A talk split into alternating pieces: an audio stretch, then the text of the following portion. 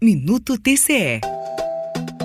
Tribunais de contas de todo o país investem na melhoria do atendimento ao cidadão por meio de suas ouvidorias e corregedorias. Para tanto, contam com ações de um comitê técnico que desenvolve atividades como a criação de cartilhas de boas práticas e de novos canais de comunicação com o usuário. O colegiado faz parte do Instituto Rui Barbosa e segue as normativas da Lei de Defesa do Usuário do Serviço Público, que em 2022 completa cinco anos. O presidente do comitê e conselheiro do Tribunal de Contas do Rio Grande do Norte, Gilberto Jales, realça os pontos positivos do trabalho nos últimos anos. Hoje, os tribunais de contas, todos eles, já têm a sua carta de serviço ao usuário, não só incentivam, como deliberam sobre a necessidade de que seus jurisdicionados também tenham essa carta para que possa, assim, o cidadão se sentir prestigiado. Afinal de contas, é para ele que o serviço público existe. Dentre as ações já desenvolvidas, destacam-se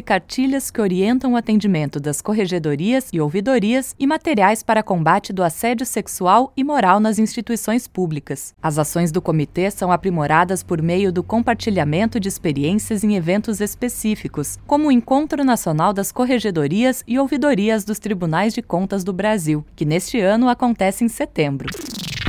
Tribunal de Contas do Estado de Goiás. Transparência a serviço da sociedade.